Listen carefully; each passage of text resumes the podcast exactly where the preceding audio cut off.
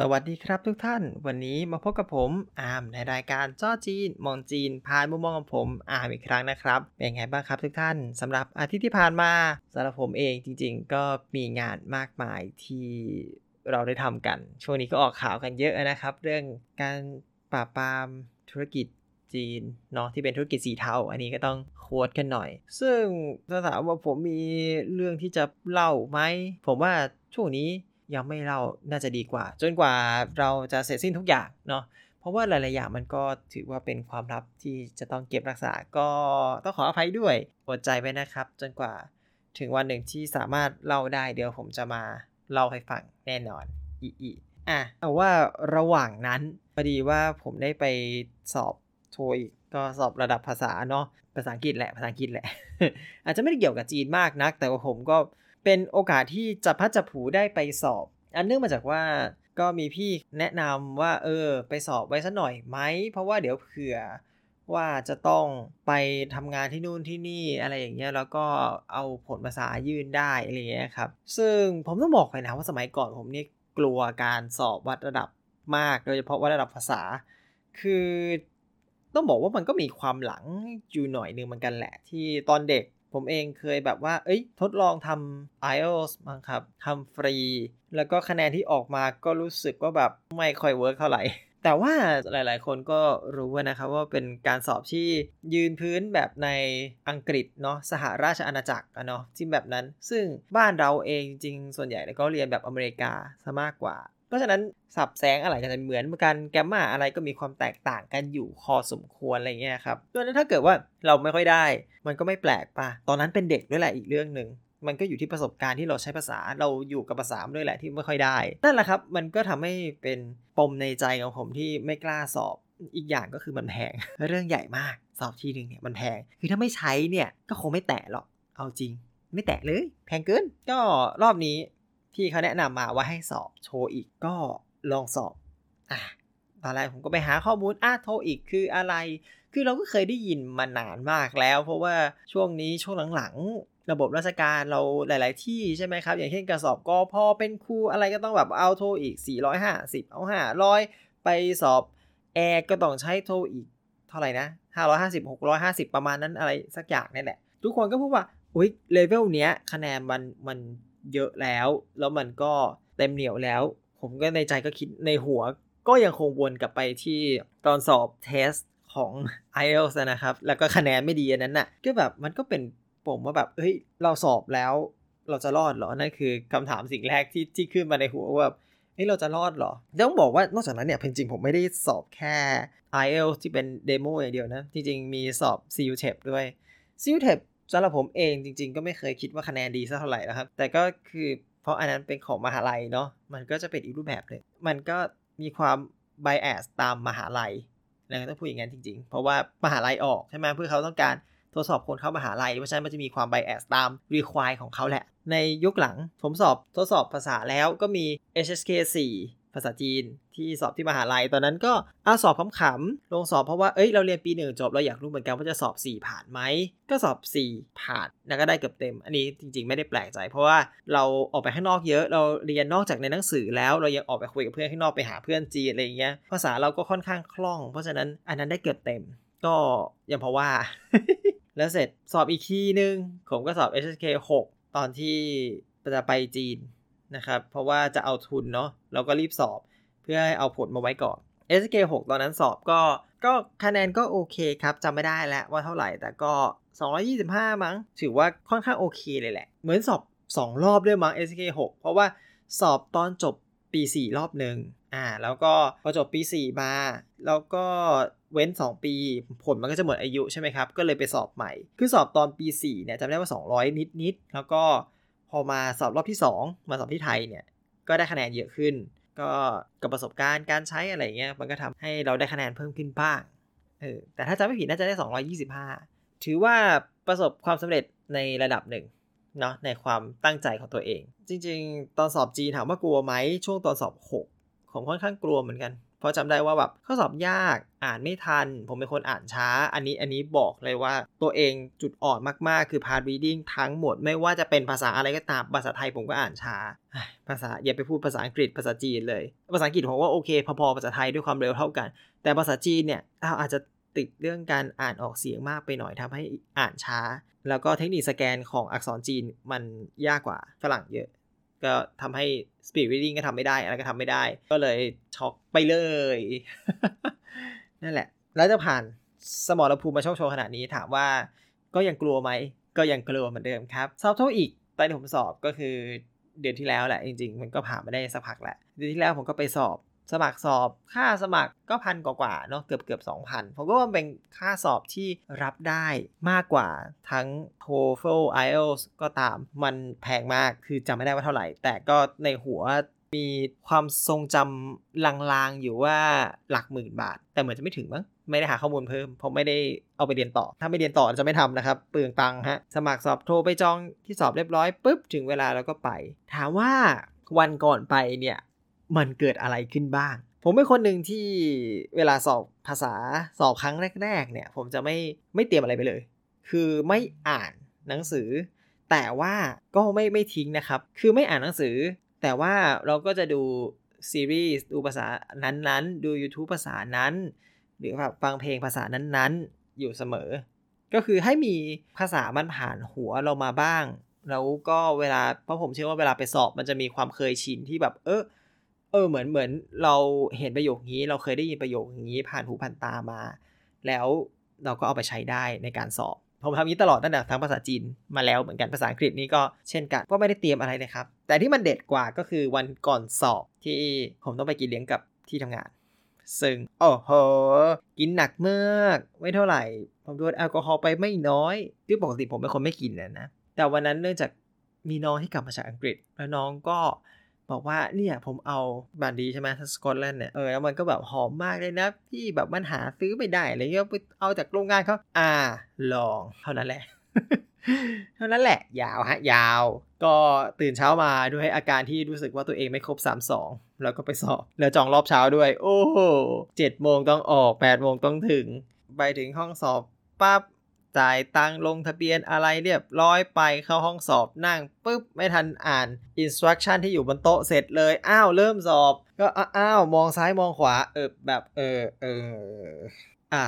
โอเค ผมจะ mark เป็นแบบความรู้ไว้หน่อยนึงเนาะเวลาไปสอบ TOEIC เราต้องเตรียมอะไรบ้าง คือข้อแรกเราต้องโทรจองก่อนนะครับ คือเขาบอกว่ามีรับ walk in แหละ แต่ผมว่ามันก็ไม่ควรเสี่ยงต่อการ walk in เท่าไหร่ โทรไปจองก่อนให้เรียบร้อย เราจะได้กำหนดตารางเวลาตัวเอง นะครับ เมื่อไปถึงสิ่งที่สำคัญมากก็คือ 1. บัตรประชาชน 2. เงินที่เหลือไม่สำคัญอีกเลยนะครับเพราะเขาจะให้ถอดทุกอย่างเก็บไว้นะครับไม่ว่าจะเป็นนาฬิกาก็ถอด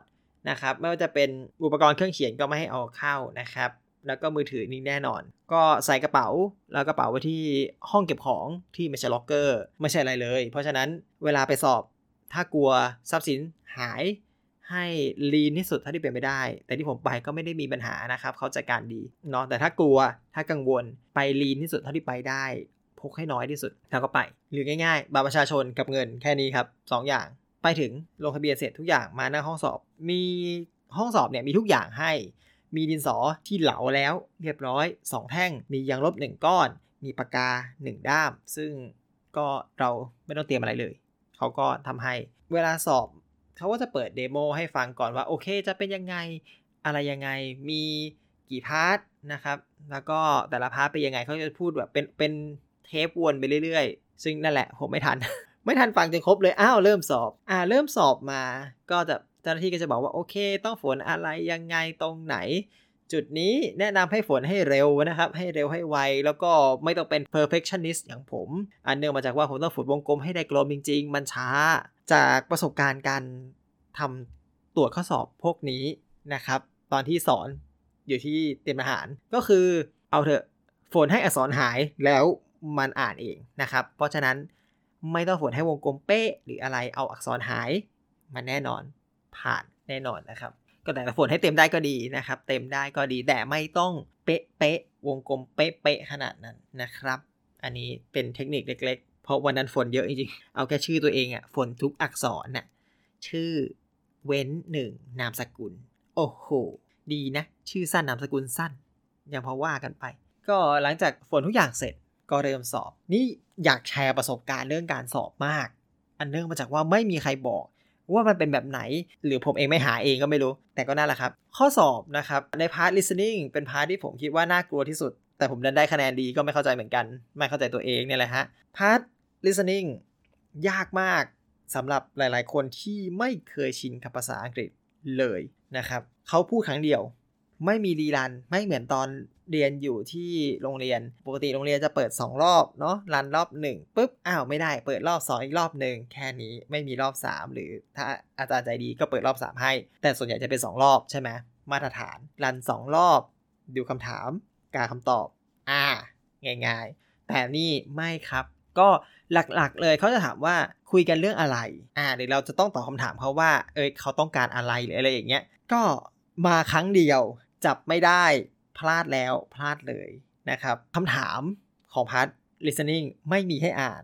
นะครับ มีให้อ่านแต่ choice เพราะฉะนั้นเราต้องสแกน choice ให้เร็วมาก ๆ คือมันไม่เร็วเฉยๆนะ สเต็ปผมรู้สึกว่ามันต้องเร็วมาก ๆ อ่าน choice ให้เรียบร้อย ฟัง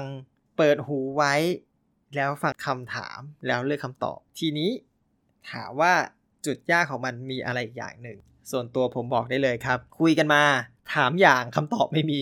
ความยากคือมันต้องคิด 2 ชั้นนะครับเหมือนแบบว่า เอ้ยสมมติว่า เอ้ยเมื่อวานหนังเป็นยังไงบ้างอ่ามีคนตอบเออเมื่อวานหรอหนังก็ก็ดีนะ ก็รู้สึกเออสนุกสนุกดีมันตื่นเต้นดีอะคำถามเมื่อวานเขาไปทำอะไรมาอ่าคำถามแบบง่ายๆเลย ลงมาคำตอบไปดูอะไรสักอย่างที่ action ไปดูการแสดง ไปดูละครก็แบบโอเค อันนี้ของของข้อสอบจริงๆเท่าที่จำได้ลางๆในหัวเนาะอีเมลเนี่ยที่ได้รับมาส่งกลับไปให้ลูกค้าหรือยังตอบ เดี๋ยวก็เนี่ยกำลังจะไปทำแล้ว on the way อะไรอย่างเงี้ยก็ถามว่าผู้หญิงอีกคนหนึ่ง main idea เขาต้องการอะไร แบบกำลังจะกลับไปทำงานกำลังจะไปตอบลูกค้ากำลังเขียนหนังสือกำลังพักผ่อนแล้วก็แบบเมื่อกี้เขาไม่ได้พูดอะไรเลยนี่นะเขาไม่ได้พูดอะไรเกี่ยวกับ จะจะไปคือ on the way way way ไหน เขาไปได้หมดเลยก็แบบเออเมื่อกี้เขาถามว่าถามลูกค้าใช่ไหมโอ้เขาต้องกลับไปตอบเมลใช่ป่ะ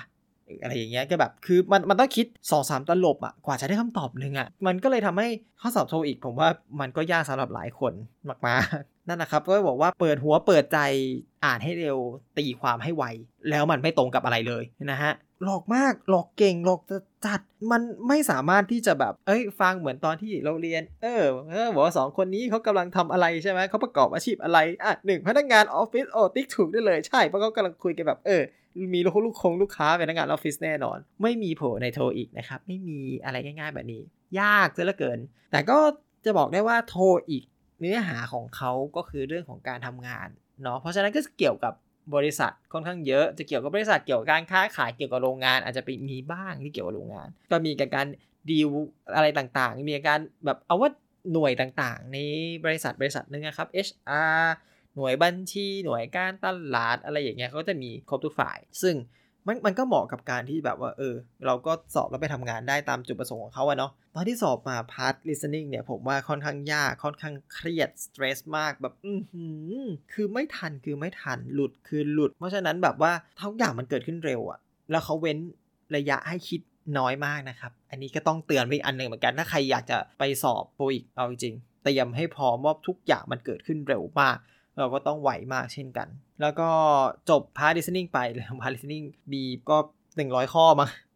คือมาเต็มอะทั้งหมด 200 ข้อ อยากจะร้องไห้ นั่นแหละครับเอ่อครึ่งหลังเป็นเรื่องของ reading reading เนี่ยจริงๆ ผมว่าถามว่ายากไหมสำหรับตัวผมเองมักจะผมเป็นคนแพ้ทาง grammar เพราะผมไม่เคยจำ grammar อย่างที่ผมบอกว่าผมก่อนมาสอบก็มักจะแบบดูซีรีส์ดูอะไรเงี้ยคือเอาความเคยชินเข้าว่าไม่เคยว่าหลักเลยอะไรเลยทั้งสิ้น ผมน่าจะอ่อนในด้าน grammar ซึ่งทำให้การสอบครั้งนี้จริงๆ คะแนนผมที่ได้น้อย ฝั่งที่ได้คะแนนน้อยเนี่ยก็เป็น part reading นี่แหละครับ ถ้าอ่านบทความจริงๆ ตัวผมเองคิดว่าผมไม่ค่อยมีปัญหาในการตีความเท่าไหร่ แต่ว่าเรื่องแบบเออแก้คำผิดหรือเติมจุดที่ถูกต้องในที่ต้องใช้ grammar เนี่ยผมอะน่าจะเลือกผิดเยอะก็ทำให้คะแนนลดหลั่นไป แต่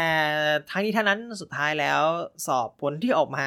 คะแนนเกินคาดมากครับ ตอนที่สอบออกมาตอนแรกผมยังบอกเลยโอ้โหเมื่อวานแบบ hangover มากไปแบบสุดแล้วโดนไปเยอะมากแอลกอฮอล์เนี่ยยังปวดหัวเติบๆอยู่เลย กลับมารู้สึกโอ้ตัวเองสอบแล้ว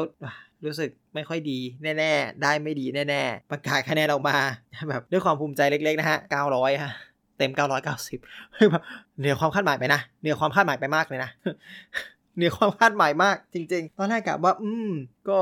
พูดขำๆก็อยากให้ได้แบบเออผ่านคะแนนเกณฑ์ไทยดีไหมแบบ 80%หรือผ่านเกณฑ์คะแนนจีนดี 90%ได้ A อะไรอย่างเงี้ยตอนที่ออกมาไม่มีความมั่นใจเลยว่าแบบเออจะได้ A ไม่ว่าจะของไทยหรือของจีนก็ตามแต่แบบเออพอได้เห็นคะแนนก็โอ้โห ก็เกินไปเยอะมาก เกินไปเยอะมาก เกินความคาดหมายมาก หลายคนมาถามเลยว่า ไปอ่านหนังสือเล่มไหนมา ไปติวที่ไหนมาอยากได้เทคนิคอยากได้มากนี่แหละครับหลังจากที่หลายคนเขาอยากได้ ผมก็มาแชร์เทคนิคกับผมอยู่แค่นี้แหละอะทวนเทคนิคกันอีกรอบหนึ่งนะฮะก็คือถึงก็ผมอ่านหนังสืออ่านนิยายอ่านข่าวที่เป็นภาษานั้นๆ 2 ดูซีรีส์หรือดูหนังที่เป็นภาษานั้นๆ แล้วก็สาฟังเพลงที่เป็นภาษานั้นหรือฟังวิทยุได้ก็ดี ช่วงนี้เนี่ยผมเตรียมการสอบภาษามีแค่นี้นะครับ ไม่เคยมีอย่างอื่นเลยใช้ความเคยชินเข้าว่า แต่แต่ผมก็บอกนะครับ เรื่องการเรียนภาษาผมเน้นย้ำอยู่เสมอกับนักเรียนที่ผมสอนทุกคนเช่นกันว่า คือถ้าอยากรู้ภาษาเนี่ยเรามันมีวิธีการเรียนอยู่ คือเราเคยเรียนตอนเป็นเด็กแล้วเราลืมไปแล้ว ก็คือการลอกคือไม่ไม่ใช่ลอกเพื่อนนะแต่ก็คือลอกสิ่งที่เราได้ยิน การเรียนรู้ของเราเกิดจากการฟังก่อน แล้วเราก็พูดนึกถึงเด็ก ตัวเล็กใช่ไหมครับ เด็กแรกเกิดเด็กเด็กเพิ่งขวบเดียวอะไรเงี้ยจะฟังทุกคนที่พูดแล้วก็ลอกตามว่าเขาพูดอะไรใช่ไหมแล้วก็จะรู้ความหมาย พอลอกเสร็จค่อยไปอ่านอ่าเด็กที่โตมาหลังจากพูดแล้ว เราก็จะให้อ่านหนังสืออ่านนิทานอ่าอะไรเงี้ยเพราะว่าให้เด็กฝึกฟังด้วยใช่ไหมแล้วก็ดูหนังสือตาม เด็กก็จะเริ่มมีการอ่านของตัวเอง แล้วสุดท้ายถึงจะเขียนนะครับ4สเต็ปนี้ฟังพูดอ่านเขียน มันเป็น 4คำที่เราได้ยินมาตลอด แล้วมันมีการเรียงออเดอร์ ที่มันเป็นการเรียนรู้จากขั้นต้นในสัญชาตญาณของเราจริง ๆ แต่พอเราโตมาเนี่ยเราจะลืมในเทคนิคนี้ เพราะฉะนั้นฟังเยอะๆนะครับสำคัญมากๆ ฟังเยอะๆ แล้วเดี๋ยวเราจะได้ดีเองครับ ก็วันนี้ไม่เกี่ยวกับจีนเท่าไหร่ แต่ก็เป็นเทคนิคที่ผมใช้อยู่ตลอดในการเรียนภาษาต่างประเทศ แล้วก็เนี่ยแหละแชร์ประสบการณ์การสอบโทอีก ที่ผ่านมา โอเคครับ ก็ขอขอบคุณทุกท่านที่รับฟังมาตอนนี้อาจจะยาวหน่อยเนาะแต่ก็หวังว่าจะมีคนที่ได้ทิปได้เทคนิคไปบ้าง แล้วก็ได้ความรู้ไม่มากก็น้อยนะครับ ก็ขอบคุณทุกท่านมาก ๆ ครับผม งั้นวันนี้เอาไว้แค่นี้ก่อนแล้วกันนะครับ แล้วพบกันใหม่อาทิตย์หน้า สวัสดีครับ